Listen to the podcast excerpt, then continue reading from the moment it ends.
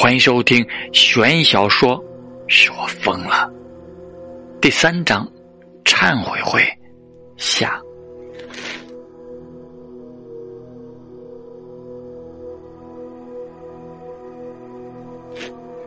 一时间，忏悔会在全世界都变成了人人喊打的过街老鼠。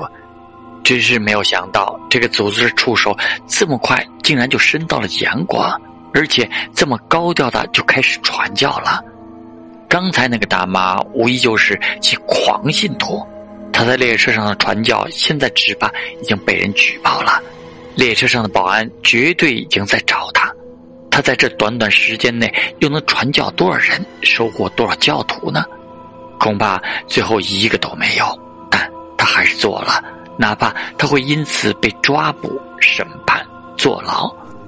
虽然这样说不对，但从功利的角度来说，有这样一个教徒，你让他干什么不好？绑炸弹去做恐怖袭击，他也会愿意做吧？那为什么要进行这样无作用的牺牲呢？这真是一个无法理解的与疯狂不计后果为伴的可怕宗教。一些比较胆小的人甚至已经考虑马上下车换乘其他交通工具。看来是害怕那群狂信徒在地铁上搞什么恐怖袭击。不过，以地铁的安保等级来说，这应该是不可能的。不用担心，会有人管的。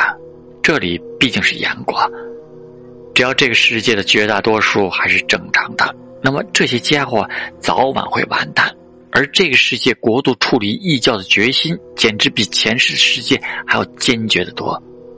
辛难把手中的传单对着摄像头举了举，然后丢进了垃圾桶。这是表示自己绝对没有兴趣加入会员。毕竟在忏悔会危险较高的当下，刚刚他的举动可能会被视为对这个教派有好感。周围已经有愚昧的人在远离他，这样下去说不定会引起不必要的麻烦。当众丢的，至少不会引起过分的敌视。然后他就像是想到了什么麻烦的事，忍不住说：“哦，对了，你可以自己回家吧。”艳遇愣了一下，看了一眼传教士远去的方向，有些害怕，有些为难道：“那个，如果不麻烦的话，不如……很麻烦，前面一站我就要下了。如果你害怕的话，不如去我家吧。”艳遇，这……艳遇陷入了沉思。然后认真的打量了一下新南之后，他犹豫道：“其实我仔细的想想，新南同学，我家不远的，一路也都是亮灯，现在还不晚，人也很多，所以我还是去你家吧。”新南问号连连，所以你前面说这么一大堆，就是为了给我带来反转？言语变得不好意思，解释道：“新南同学，你别误会，我不是那种随便的女生。”你说的那种事情，我是不会轻易答应的，啊！等等，同学，你是不是误会了什么？还有什么叫不会轻易答应？新南稍的挑起眉头，带着一抹诧异，言语更加慌忙的解释道：“真的，新南同学，我不是那种随便的女生，只是我的朋友都出去旅游了，我爸妈常年不在家，他们在美国，家里只有我一个人。